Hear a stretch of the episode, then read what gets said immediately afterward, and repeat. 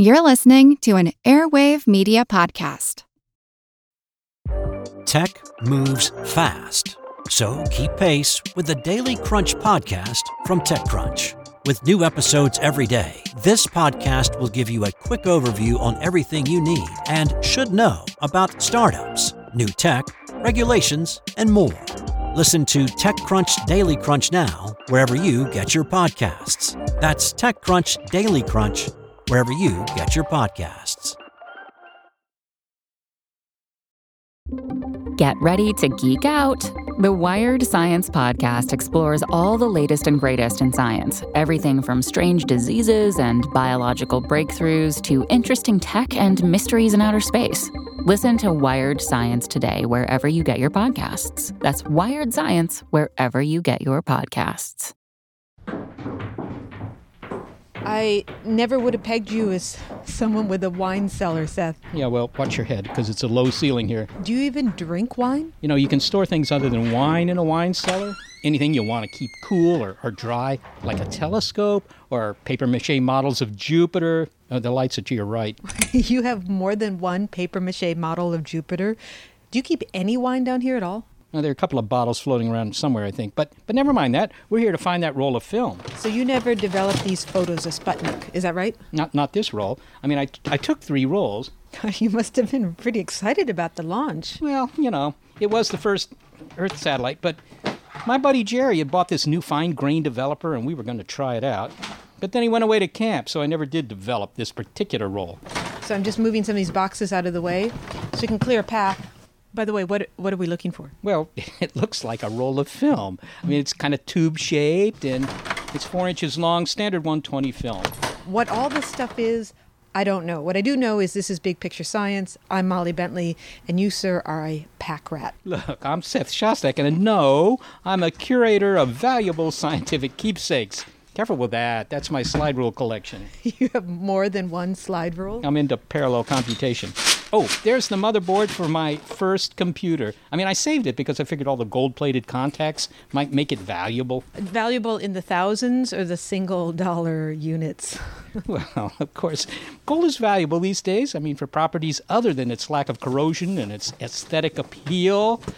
Careful there scientists who work in nanotechnology, and by the way, do you know what that is? It's the study of things at the very, very small nanoscale. Right, at a scale where the familiar 92 elements begin to take on a whole new set of physical properties. And that, and, and that applies to gold too, by the way, Molly. I mean, it's really nifty. And I talked to a physicist, Chris Sorensen was his name, because he's using, are you listening? Yes. Because he's using nano gold particles to see if it's possible to make hydrogen fuel. I mean, it's not done it yet, but it might work. The idea is that the very small scale gold has different properties. Right. Now, okay. you just keep thinking small, but keep your eyes out for that roll of film. I am. What you need to know is how big a nanometer is. It's a billionth of a meter. And that's uh, a thousandth of a thousandth of a thousandth. Essentially, about a nanometer is about 10 times as big as an atom. Okay, so uh, how do you make a nanoparticle? I mean, can we just use, you know, super duper Ginsu knives or something, or grind something down to nanometer size? That's a good question, Seth. And in fact, a lot of people think that you can start with something really big and then chop it down to smaller sizes. And that's called the top down approach, which people have done for lots of years. But more recently, in the last 10 or 20 years, people realize there's a bottom up approach where you start with atoms and molecules and actually build up to the nanometer size. And, and, that's presumably what you're doing in your lab? Yes, we are. We use what we think is some pretty clever chemistry to make gold atoms come together and form nano sized particles of gold that are about 5 nanometers in diameter. Each one of these nanometer particles of gold has about 4,000 atoms in it, and we have a way of stopping them from growing any further if we want to. So you could fill a jar with uh, particles, uh, each of which has on the order of hundreds of gold atoms in it. I mean, and they all have more or less the same number of atoms. Yeah, well, that was part of the clever chemistry. Sometimes, if you're not careful, you make nanoparticles, but they're a wide distribution of sizes. And that's not as interesting because, as it turns out, one of the really neat things about nanoparticles is that their properties depend upon their size. So if you got a bunch of different sizes, you got a bunch of different properties. So ideally, you make just one size and then you'll get just one property. And then if you're really good, you change the size and you'll change the properties too. So a lot depends upon good chemical control. Now, Chris, if you make a bunch of these nanoparticles out of gold, as you just suggest, they're not just uh, tiny pieces of gold. I mean, in terms of their properties, the way they behave, the way they interact physically or chemically. And yet, you know, in high school, we were all taught that gold is gold. A gold atom is always a gold atom. But these guys are uh, a little different in their properties. Isn't that true? Well, yeah, and actually, gold atoms are not the same as a hunk of gold that, for instance, might be in a ring around your finger. A gold atom has entirely different properties than that hunk of gold. When all these atoms get together, they conspire and act like a metal, whereas a gold atom all by itself is not a metal because it hasn't got any buddies to mess around with. So there implies that there's some transition between bulk properties that you and I see on the centimeter and meter scale that we live on and the atomic properties way down in the subnanometer regime.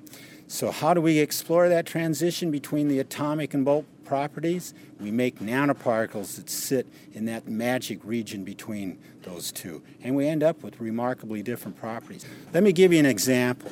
Looking at my wedding ring, I see a nice golden band that reminds me of my wonderful wife. But if I make five nanometer golden particles, they're not golden anymore. They're purple. Can you believe that? Purple gold. That's fantastic. Well, uh, uh, why is their behavior different? I mean, it seems to me that if I took this ring here and sawed it up, it, it would always look like a, a gold colored metal. Why is it that when you get down to the size of just a couple of hundred atoms, things get different? Well, there's two reasons for why the properties of nanoparticles are different than the bulk. And one is due to the uh, overall structure of the particle, and one is due to the surface of the particle. Because the particle is so small, the electrons are confined to a small space, and that allows them to resonate better with their quantum mechanical wave functions in ways that are similar to an atom. They're almost like super big atoms, and so they have a different quantum mechanical ability. The other is their surface. When you finally divide matter, you get a lot more surface atoms. You and I have maybe one part in a billion of all our atoms on our surface of our skin. On the other hand, a nanoparticle that's five nanometers in size has a third of all its atoms on the surface, and those surface atoms have different properties than when they're buried in the bulk. So, when you talk about nanotechnology, it, it, sounds somewhat promising because you take these, you know, 92 or whatever number of elements that, uh, you know, we, we inherited here from nature, but that you can give them a whole new set of properties. It's like a whole bunch of new periodic tables. That's exactly right, and that's what excites so many of us in the field. We like to think that we have a three dimensional periodic table where we have the normal two dimensions of where the atoms are placed in their rows and columns in the periodic table. But now we can change the properties with this third dimension of size. So by varying the size of, for instance, a piece of copper, we get different properties. And of course, then we can go from copper to nickel, like normally do with chemistry, and get different properties that way too. So now the chemists or the technologists in general have this super toy box to build things with? Well, I think a lot of listeners are probably asking themselves, so uh, what kind of toys have you built? Uh, I, have heard about sun creams that, uh, you know, might keep you from burning uh, down in Florida when you go out to the beach. Uh, is, is that kind of the extent of it? One good application in nanoparticles is light harvesting. Just imagine how cool it would be if instead of putting gasoline in the gas tank of your Porsche, you put water in there. You're saying, water? But yeah, if I put in nanoparticles with the right properties, they can absorb sunlight and break the water apart into hydrogen and oxygen. Then I can burn that in the cylinders of my Porsche, zoom down the interstate at 140 miles an hour, and you know what's coming out of the tailpipe? Uh, I don't know. I knew you wouldn't, Seth. I asked that rhetorically, of course. Water! I answered it rhetorically, yes. Water is coming out of the tailpipe instead of that nasty greenhouse gas called carbon dioxide. So you can see if we could reap the energy of the sun and turn water into hydrogen and oxygen, we'd have a very innocuous but plentiful power supply.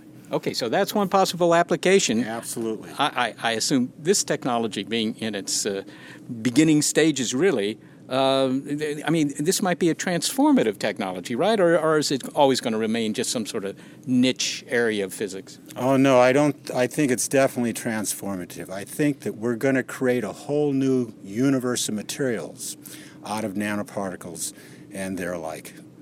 Chris Sorensen, thanks so much for talking with me. I really enjoyed it, Seth. Anytime. Well, Chris Sorensen could probably find material with pretty interesting properties down here in your wine cellar, Seth, and he could haul it back to his lab at Kansas State University and make, I don't know, all kinds of revolutionary new materials with it. With something like this. What is this? What, isn't that obvious? That's a 120th scale model of a bathyscaphe. Where did it bath escape from? No, I think probably the bath. It might have inspired the one that uh, Piccard and Walsh used to, to go down into the Mariana Trench, or maybe it was the other way around. That the trench went down into them? Trenchant remark. No. That maybe your model was inspired on their famous dive?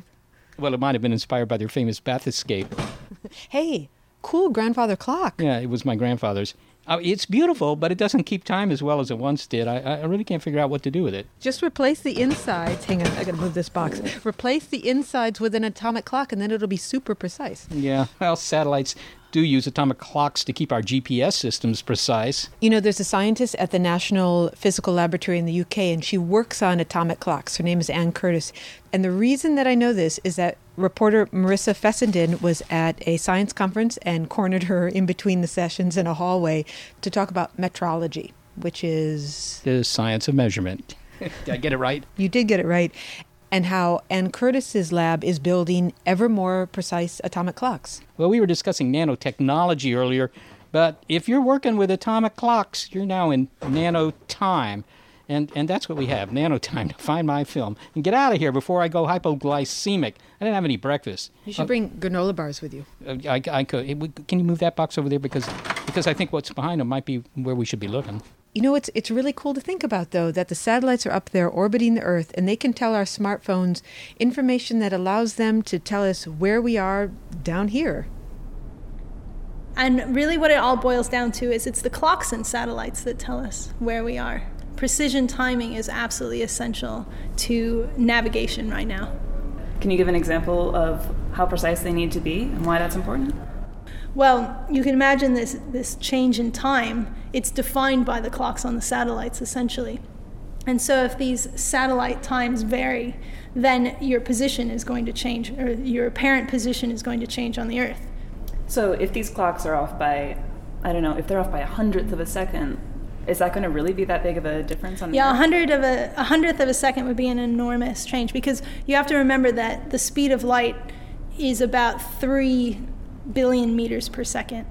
And so, what you really need to be within, say, a foot accuracy is nanosecond timing. So, timing that's good to a billionth of a second. How do you have a clock that is that precise? Well, first, you might want to ask what exactly a clock is.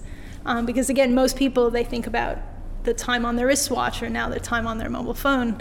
What, what a clock really is, is simply the combination of an oscillator. So, for example, something that ticks, a pendulum swinging radio frequency oscillations of electromagnetic radiation, and something that can count the frequency of that oscillation. So, for example, the clock face that on a grandfather clock that measures every time the pendulum swings. Um, so that's the basics of a clock. But these kind of oscillators, whether it's a quartz oscillator in your wristwatch or grandfather clock pendulum, um, these aren't really consistent over time. They change in ways that are unexpected. If you wanted to compare two clocks, how would you know which clock was right? And the way we get around this for doing these very high level clocks, like you find on satellites, is to reference the oscillator to an atomic ensemble. So we use atoms to tell the clock when it's telling the right time. Why do you use atoms? So atoms are useful in a couple different ways. One is because of quantum mechanics, we know that the energy levels in an, in an atom are quantized. And what that means is you basically have this slew of electrons around an atom. And when they're, they're in their lowest kind of energy state, they'll just sit there very comfortably. You can shine any amount of energy on your atom and it'll just sit in this lowest state. Because of quantum mechanics, it says there's a precise energy that'll excite these electrons into the next stable state. And you can shine any amount of energy you want on this atomic system, and it won't do anything until you get exactly that precise energy. That can be quite a narrow band of frequencies. We then take that information that, oh, look, our oscillator has excited this atom, and we use the atomic fluorescence that's produced in this process to tell the oscillator, yep, you're in the right place now. And that is the right frequency, that is our clock. So the atoms are really just the reference for this oscillator, which could be a laser, which could be a microwave cavity. So these clocks, these atomic clocks, are very precise. Uh, can you give me any idea how precise they are? One of the most accurate clocks ever produced is one that's based on a single aluminum ion and it's being made at the National Institute for Standards and Technology, which is the National Metrology Institute for the US um, in Boulder, Colorado. And this clock is so accurate that if it had been running for the entire lifetime of the universe, so 13.7 billion years, it would only lose or gain in its timing less than four seconds over that entire span of time. And so this is kind of an accuracy of some parts in 10 to the 17 is how we would talk about it in metrology terminology. Okay, so there are all these complex things that need to be taken into account to have accurate GPS positioning systems. Is there any way that we can have even better GPS positioning systems? The obvious way to make a better navigation system based on satellites is just simply to put better clocks in your satellites because that clears up a lot of the timing issues that cause these position inaccuracies. And that's precisely what the European Space Agency has decided to do. So there's a new system of satellites for satellite navigation that's being put into space right now called Galileo. And this will be a civilian based satellite navigation system with a number of levels of um, operator user, including some safety of life senses, so you could use it for autonomous transport. And so, cars and airplanes being absolutely controlled on these navigation signals. There's also a search and rescue system where not only will you be able to use your receiver to tell a system that you're in trouble, but that system will be able to contact you and say help is on the way, which is an advance over the current GPS system. But the the Galileo system should give kind of positional accuracy to a meter for the general population. Next time I'm in the UK, I'll look up Anne Curtis at the National Physics Laboratory, and you know maybe she can give me a, a tour of all those cool instruments they're making. Speaking of which, nice telescope. Yeah, it's an old 2.4 inch refractor. Oh, really? I thought it was a 3.1. yeah, I guess you don't have an eye for, for objective lenses, but it's badly collimated, so I never used it. Let's, let's make a pile of stuff to get rid of. Okay, then we can haul it out. There'll be more sorting, more science, and more surprises coming up in Seth's wine cellar. On Big Picture Science. Hey, is that my wind up sundial over there? So, Seth, did you build this wine cellar or did it come with the house? Don't all Northern California houses come with wine cellars? No, actually. All right, let's keep our eye on the prize. Our goal here is to find this film. I want to see those shots of Sputnik passing over my house. Okay, we have to get through this mess here. You know, it has the makings of a mishmash on Big Picture Science. There's a little bit of everything. I'm telling you, these are valuable scientific memorabilia. Hey, here's my life size foam reproduction of the blob. You know, I won that when the blob was just seven feet tall before it took over the entire city? Yeah, by bulking up on the residents. Hey, here's an actual bottle of wine in your wine cellar. This is the first I've seen. What is this? Uh, who knows? I don't drink wine. I mean, that's pretentious. Now, root beer. I hey, mean, Seth, this is old. This is a 1961 Chateau something. Maybe I want it as a door prize. I mean, we can take it outside along with all the other stuff we're getting rid of and watch out, give it away. Although I, I doubt people will want wine that's so old. But this might be really good wine. I mean, I bet I bet it's expensive. Uh, yeah, well, everything tastes the same over a certain price, and and that price is five ninety nine. Although I wouldn't even pay that much. I'm not a wine connoisseur. Too fussy. All those terms, you know, tannin, terroir. Who even knows what that is? I mean, legs. How can a wine have legs? Good point. Although, come to think of it, actually, science has a lot of these fussy terms, often used to impress people as well. I mean, you know, like buried in the noise or something's thermalized, the word hypotenuse. I mean, how often do you use that word, hypotenuse? You could use it with this square thing over here. I suppose. Or quantophrenia. You know, that's the obsessive reliance on math and statistics. 78.5% of scientists have that. Yeah, I think it's actually 74.5. Okay, but you know who is preoccupied with scientific nomenclature? Jonathan Eisen. I mean, he's an evolutionary biologist, but he also keeps tab on evolving science culture and our current obsession with genomic terms. Terms such as such as what? Uh, the trend of sticking a, a, a, suffix onto whatever it is you're studying to make it sound important and impressive. You know, you got your genome. Oh, and something like the connectome, which is the study of all those neuronal connections in the brain. Right. And Jonathan Eisen thinks this, this Om Sweet Om stuff has gotten out of hand. I mean, the study of sociology, sociomics. And there was a conference about all this in Denmark called Copenhagenomics. I mean, I'm not kidding. So he's really in the field of suffocating suffixomics. Yeah. Jonathan, there seems to be an unholy growth in technical terminology. What's going on here? There's been an obsession, I guess, among people to invent a new word that has a connection to genomics. Well, well, give me give me some examples. Yeah, so for example, someone invented the word vaccinomics to refer to genomic studies of response to vaccines. That... Someone else invented a word called museomics for using genomics in museum studies. There's an unbelievable collection the sexome, the connectome, the whatever ohm you want to do, there someone has tried to tie it in some way to the field of genomics. well, that seems a bit contrived. I mean, is it only in the field of uh, genetics that this is happening? I mean, all these omics sound like they're related in some way to genetics. Yeah, I mean, other fields have the same thing. So, for example, you know, when there's a controversy, people now add gate to the controversy to mimic Watergate. So there's Monica Gate and, you know, Sailing Gate and whatever. People do this in lots of areas rather than inventing their own new word to take advantage of some prefix or suffix on words and add that to theirs. Well, I can understand that in the case of, well, something like Monica Gate, because right away, just that term, in addition to sounding clever, it tells you a lot about what's going on, that there, there's some sort of scandal that so it's actually kind of a useful shorthand. But when you talk about vaccinomics, I had the feeling that somebody's looking for funding.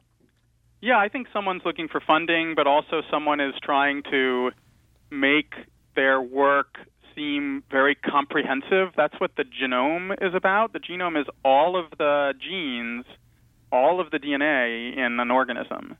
And that word comes from when?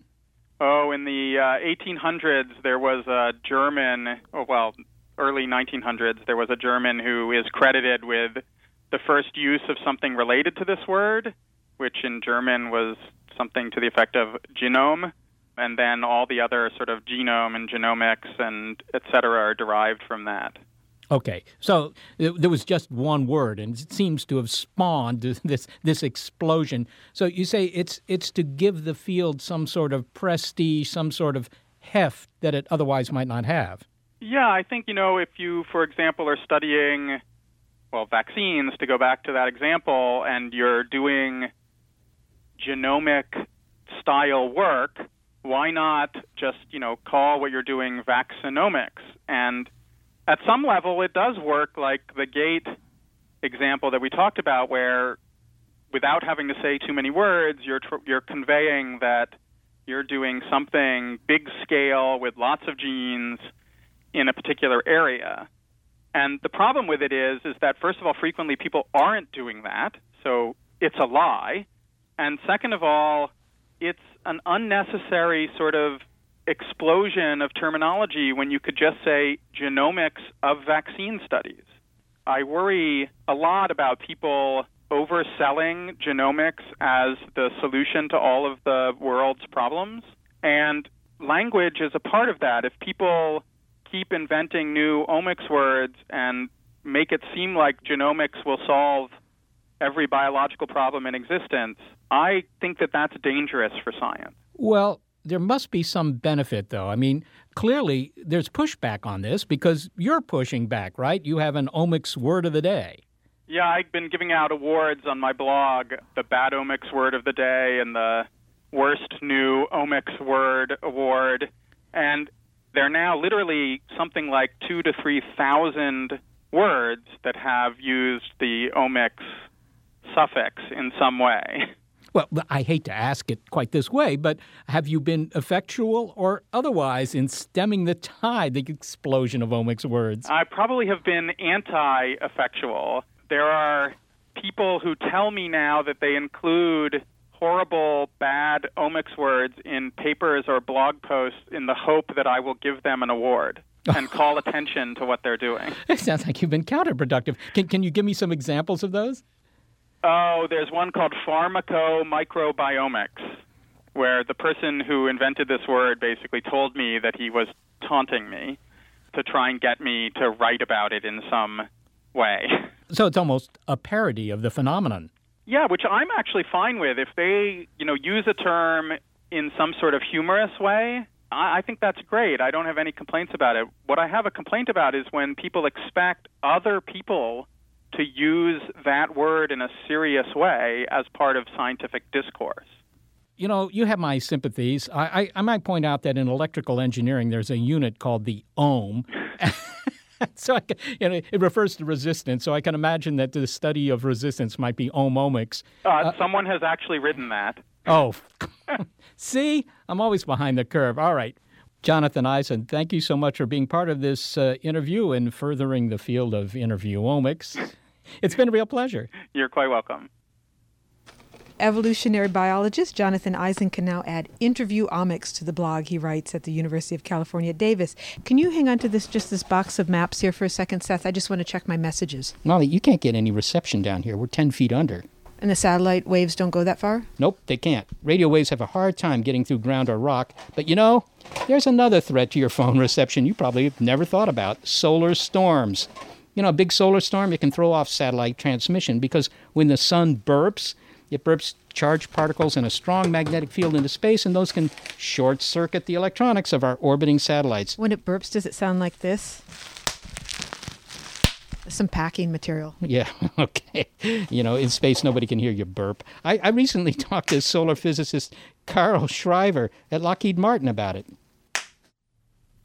Carl, we hear about space weather but I, I, don't even know what that means because you know there's not much of an atmosphere in space. So how can there be any weather? Uh, well, there's a lot of things that the sun throws out at us. There's something called the solar wind that flows by the Earth all the time, and it's highly variable. It comes by at speeds that go from 400 to 800 kilometers a second. So it's a really fast thing, but there's very little to it, except that sometimes it carries a strong magnetic field. And when that collides with the Earth's magnetic field, you get something that's called space weather. So how is that space weather manifested? I mean, what what do we see? Is it, you know, more northern lights, or do do satellites go dead? What what happens? Why why do I care about this? Well, there's a variety of things that happens. The longest known form of space weather is indeed the phenomenon of the aurora. This is when very fast particles that are made in that interaction of the solar wind with the Earth's magnetic field hit the Earth's atmosphere and make it glow. But as it makes it glow, it also does other things. It is a changing magnetic field, and a changing magnetic field means electrical currents that can couple into our electric power grid. So it can actually cause damage to huge transformers in the grid. Ha- has that actually happened? It has happened. Uh, it's fortunately a very rare event. The power grid is fairly well protected, but it, there has been in like in 1989 there was a major power outage in Quebec in Canada and northern the northeastern U.S. that was attributed to space weather.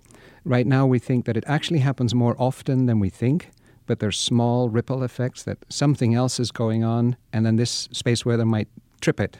Just that little bit of added extra load on the system that trips it. What we're worried about is that the sun could throw a really big storm at us, which happens every once every hundred or once every thousand years, that could really create major damage in the grid, and that would be something highly undesirable. So we're trying to both predict when that might happen and protect in the system that it's less susceptible to that kind of space weather. Well, what about the effects on our satellites? I mean, we have thousands of satellites orbiting the Earth that are doing all sorts of useful stuff and some stuff that we don't even know about. But, you know, are they susceptible to this kind of storm? There are two ways in which our use of satellites is susceptible to space storms. Sometimes the sun creates very fast, energetic particles. They basically travel with the speed of light. They fly through everything that's in their way. But as they do so, and they fly through, say, uh, the computer systems on a satellite, they can upset the computer system and cause it to fail, either temporarily, so it takes an hour or more for it to reset, or to fail permanently. Sometimes we do lose satellites that way. The second way that it interacts with us is We also rely on the way that we communicate with satellites, particularly when we navigate, use a GPS system. We use the radio signals from the satellites, and when the sun shines, its weather signature, the strong extreme ultraviolet light that can go up by a factor of a thousand in a matter of a minute, uh, when it shines that on the Earth's topmost Earth's atmosphere, this signal from the GPS satellites gets bent into a different direction. And the result is that you might be thinking that you're somewhere where you're not. You could be hundreds of meters off in position if that happens. And that's also not a good thing to happen. No, that actually sounds quite serious to me. Well, have we sort of licked this problem now in terms of space weather? Do we know enough about it to be able to predict the most severe storms that might come off the sun? Or is there still something to be done in terms of understanding? Or in terms of instrumentation so that we can see these things coming? The problem with the most severe storms is that they are very rare. So um, the really bad storms we think actually happen only once a century. So we've seen one or two in the last 50 years that we've actually had satellites pointing at the sun, looking at it in great detail two storms out of many is not enough knowledge. So we have to learn a lot more, which we do by continuing to look at the sun, but we also look at stars other than the sun. There are many stars that are just like the sun out there. And if we can monitor enough of them, then effectively what we do is something like a doctor would do in, in understanding a disease. You don't look at one patient, you look at many patients. We do this with the sun. We look at the sun in particular in great detail, and we look at many other stars where we don't see the details, but we can see so many of them that it still helps a lot. If you had to put a bet on it, how would you typify our sun? Is it sort of average in terms of its uh, volatility, in terms of its activity, its danger, whatever? Or is it particularly quiescent? Are we lucky to be living around a, a kind of well behaved star? Or, or, or is it more aggressive than most? For stars of its age, it is just typical. It's doing just the same thing that other stars of its age are doing a long time ago, before life really developed on Earth, the sun would have been extremely m- much more active. It would have thrown storms at us a couple of times a day, very much stronger, like hundreds of times stronger than we now see. So, in a sense, we're past the most active sun. We don't have the petulant young sun doing the worst possible thing, but it can still throw a punch. But it doesn't do it very frequently anymore. Well, finally, Carl, there are plenty of people who find it interesting, perhaps even occasionally profitable, to predict the end of the world. And one of their many scenarios for this happening is that the sun goes nuts. I routinely hear people claiming that this solar cycle, you know, the sun is going to have, have this giant coronal mass ejection, which could sterilize or partially sterilize the planet. Is there any truth to these these sorts of claims? we need to find out um, the potential of it. The potential of coming to an end, basically, as a civilization, is is real enough that we need to understand it. What we're trying to do is we look back at records that go much longer than what we have in the written records in libraries. We look in ice. We look in uh, carbon 14 records in tree rings. We look at other stars to try and understand how often can a sun like the one we live next to throw a really bad storm at us. But there's another thing that's going on the sun isn't changing terribly much. Uh, the time scale of a human civilization is too short for a star to even notice. But our civilization is changing. A hundred years ago, we had hardly any sensitivity to space weather. People were just beginning to build the communication systems, long cables, the telegraph lines that picked up space storms and caused an occasional fire and somebody to burn their fingers. Right now, we're much more reliant on everything electrical and electronic, and that's going to grow. So the more complex and the more susceptible our systems become, the more sensitive our society becomes. So even if the sun doesn't throw a, a really bad storm that we haven't seen at us, our systems are getting more susceptible. We need to understand both of those aspects. Carl Schrijver, thanks so very much for talking with me. It was a pleasure. Thank you. Hey, Seth, you could give this painting of the sun to Carl Schrijver over there at Lockheed Martin, but tell him not to look at it directly. well, that painting is one ten billionth scale, by the way. Did you do this painting? Uh, no no sign of my film, but I'm, I'm sure we'll find it soon as we sort through another few hundred pounds of this science junk. I thought they were valuable artifacts. Oh, well, that's what they are, of course. and they're all in Seth's wine cellar on Big Picture Science. Do you want this box of old fuses? Okay, Molly, I'm sure we're going to find my roll of undeveloped film. You know, the one with the photos I made of Sputnik sailing over my house in 1957. I mean, that might be really nifty. There's one last corner here to check. Hey, look, actual books. Oh, yeah. Well, that's my set of World Book Encyclopedia. You know, I kind of miss the days of looking up things in the encyclopedia, randomly coming across other neat stuff as you flip through the pages. Another telescope. You think you were an astronomer or something? you got to keep up with the technology. I mean, telescopes are improving all the time.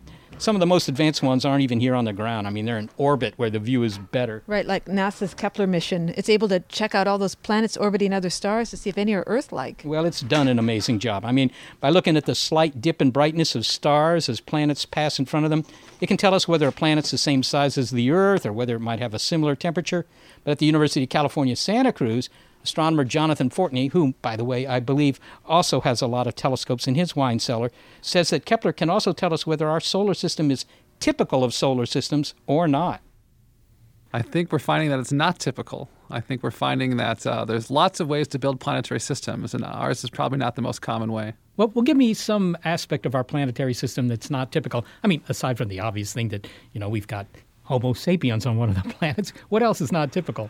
Uh, within the orbit of Mercury, which is about 88 days, uh, we don't have any planets.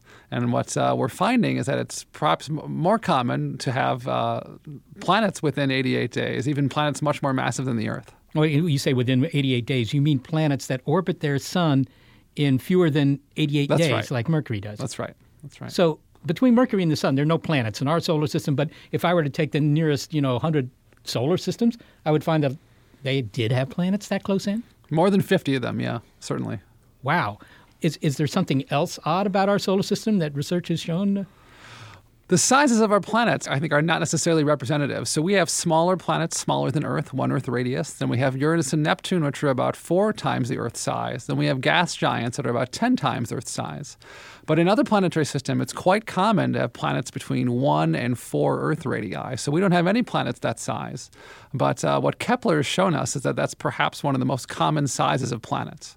So between one and four. Okay, so now I'm thinking of the sizes of the planets in our solar system. Mercury's small, Pluto's small. Of course, right. it's not a planet, but whatever. And, and, and then you have the Earth. And you have Mars. Mars is smaller than the Earth. Then you have the Earth. And the next step up is Uranus or Neptune, right? Four mm-hmm. times bigger, yeah. Okay, four times bigger. But other solar systems have something between Earth and Neptune in size. We don't. Does a majority of these other solar systems do they exhibit these sort of intermediate sized planets sort of super earths it looks like it we don't even know what to call them super earths or mini neptunes or sub neptunes but two to three earth radii in between earth size and neptune size is uh, perhaps the most common size of planets the most common size that the kepler mission has found, found so far my goodness. All right. So, uh, so we have no example of what a planet like that might be like. That's right. I, I, mean, would it have a hard surface? I mean, Neptune doesn't seem to have a hard surface. You can't stand on Neptune, even if you go there. Uh, would, would, these sort of mini Neptunes or super Earths would they have a hard surface? We don't really know. Um, probably most of them don't. They probably mostly have to have a thick hydrogen helium atmosphere like Uranus and Neptune does. So uh, probably most of them don't. But if they're a, a rocky object that's accumulated a lot of hydrogen, perhaps quite a ways down there, there would be a rocky surface. Well, is this because these other solar systems have uh, central stars that are unlike our sun? Is that the reason they're different, or would we find these different sorts of solar systems around stars that aren't different from the sun? You can find different sorts of solar systems around sun, stars that look just like the sun. And we really don't know why that is yet. You know, uh, I never thought that uh, there was anything terribly special about us because I've been taught by a lot of astronomy history to believe that we're not special. But, Jonathan, you're sort of suggesting maybe we are special. I think it's too early to tell. I think all that we can say for sure is that there's a much, much wider array of kinds of planetary systems, and certainly I was expecting a few years ago. Now, you're interested in the atmospheres of these planets around other stars. Can, can we possibly even study that? I mean, we, we don't even see these planets, right? We just sort of measure their effects. They, they cause their star to wobble or they get in the way of the light of their star or something, but we don't actually see them. That's right. That's right. So for, for some planets, though, um, when they pass in front of their parent star, called the transit, we can actually see that a small fraction of the parent star's light actually passes through the planet's thin outer atmosphere. And so some of that light gets absorbed by the planet's atmosphere, a tiny fraction of it. And so you can actually uh, see the features due to molecules uh, and other gases absorbing in the atmosphere. And, and what do you see? Well, it depends. For big gas giant planets like Jupiter, people have seen uh, carbon monoxide, methane, carbon dioxide, sodium vapor, uh, weird things. Uh, for this, for some smaller planets, people are trying to see things like water vapor. What, what, what about oxygen? Uh, people have seen oxygen in water vapor. No, uh, no molecules yet, though. Okay, so so no, no cabbages in space yet. Not so far. Okay, you you've also talked about uh, very peculiar atmospheres, what you call rock cloud atmospheres. Now, that sounds like a hazard to uh, aviation to me. what, what do you mean by a rock cloud atmosphere? Well, if we think about an Earth's atmosphere, we have uh, water vapor, that's a gas that condenses to form water droplets, liquid and solid, and that happens at around Earth temperatures. But at much higher temperatures, you can have maybe 1500 or 2000 degrees.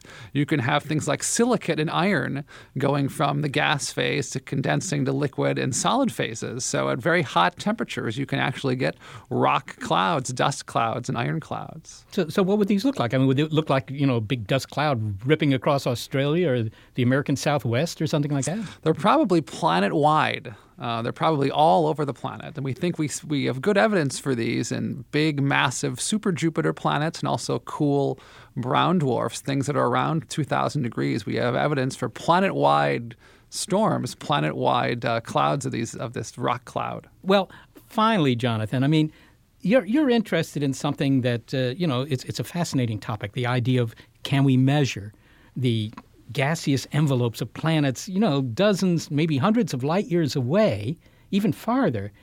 Uh, what do you think the outlook is for being able to find biogenic gases, the kind of gases? I mean, you've mentioned methane, but the kind of gases that would tell us, you know, there really is life on these planets?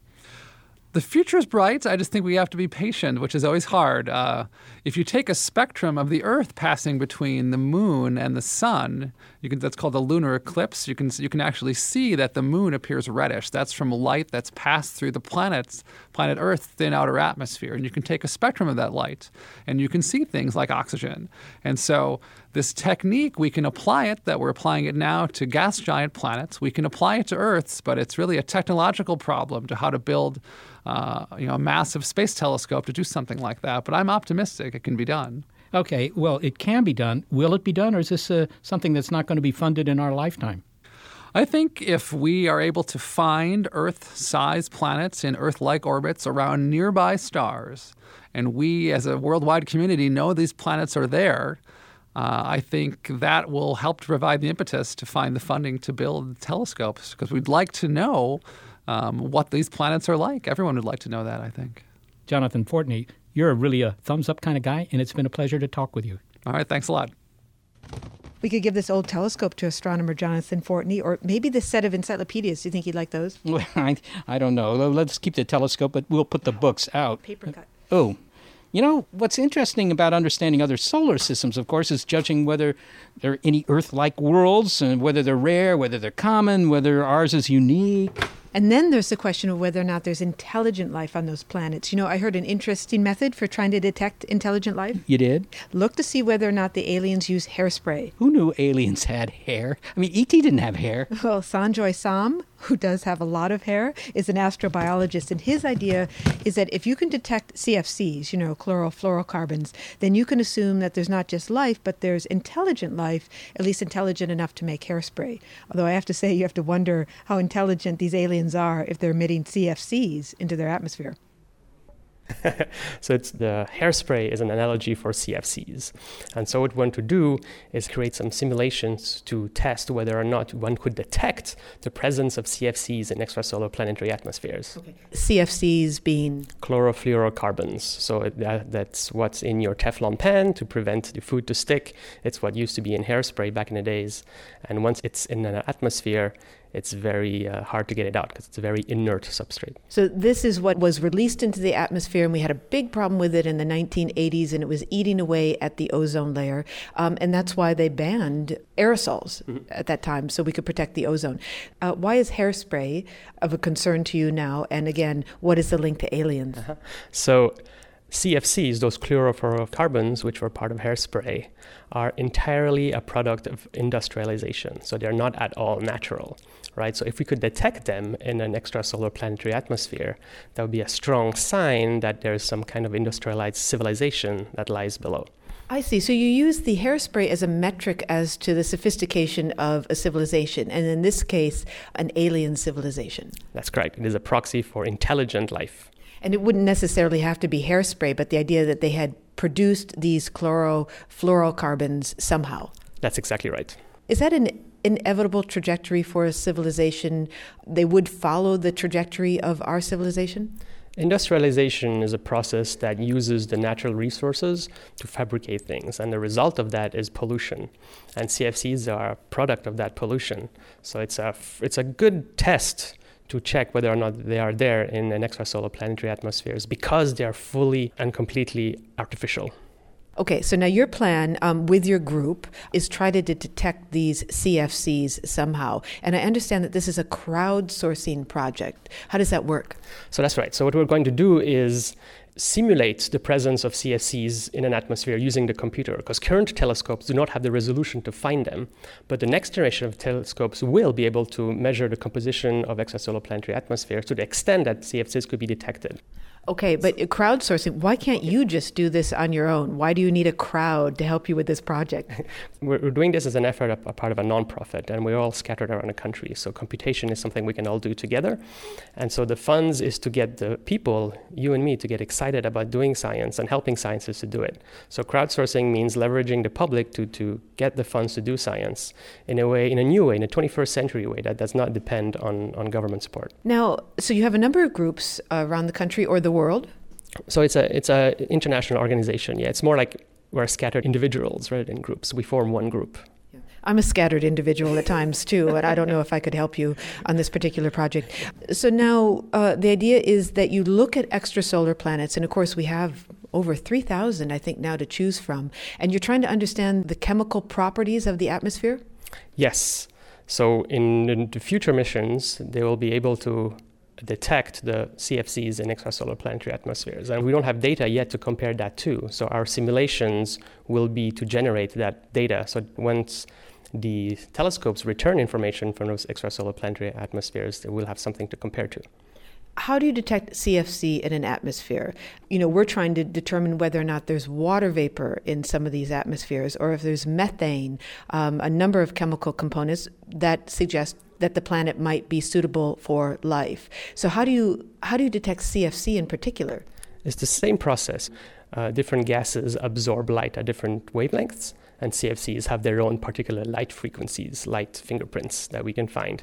The problem is only looking at CO2 and methane is that there are also geological processes that can create them. So it's always very ambiguous.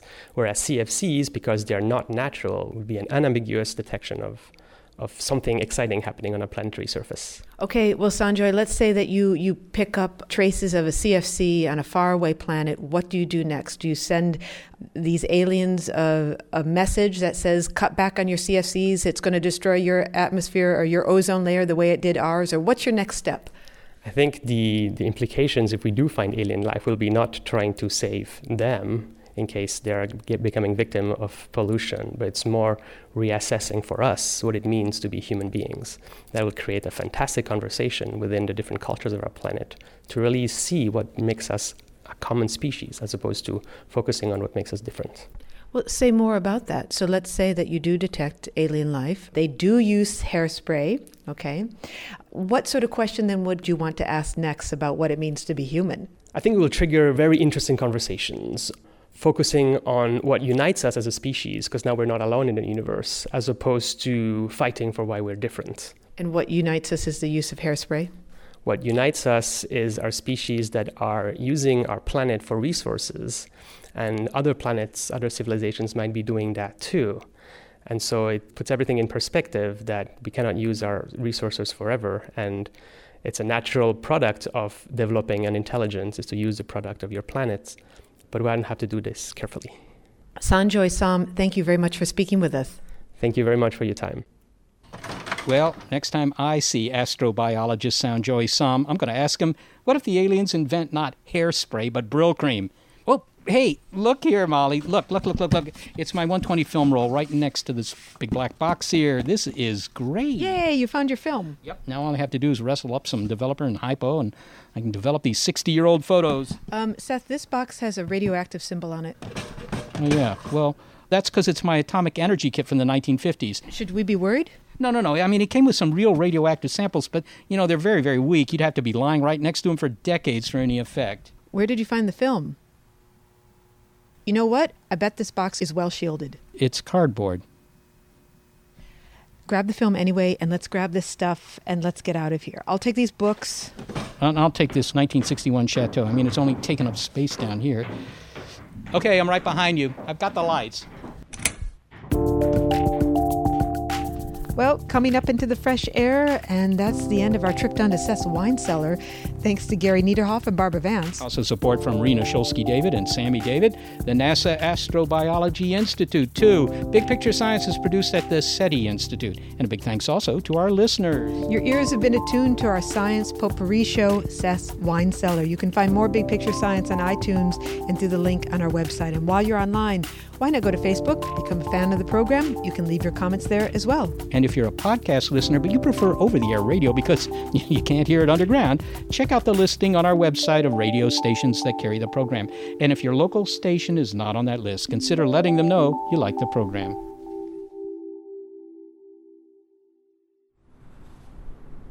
Whoa, what's this pile of stuff? What's the sign say? Free to a good home. Whoa, so these guys are giving this stuff away. A set of World Book encyclopedias? A collection of old fuses? A quite nicely done model of Jupiter. Whoa, this is a 1961 Chateau Palmer Margaux. I was just reading about this very wine in the journal Expensive Wineomics. Let me double check the value on my highly accurate smartphone that pins my location with precision due to the unerring quality of atomic clocks, and do so before the solar storm interrupts service. Wow, this chateau is worth that much? If this is what he's giving away, what vintage wine is he keeping? This guy must be some kind of connoisseur.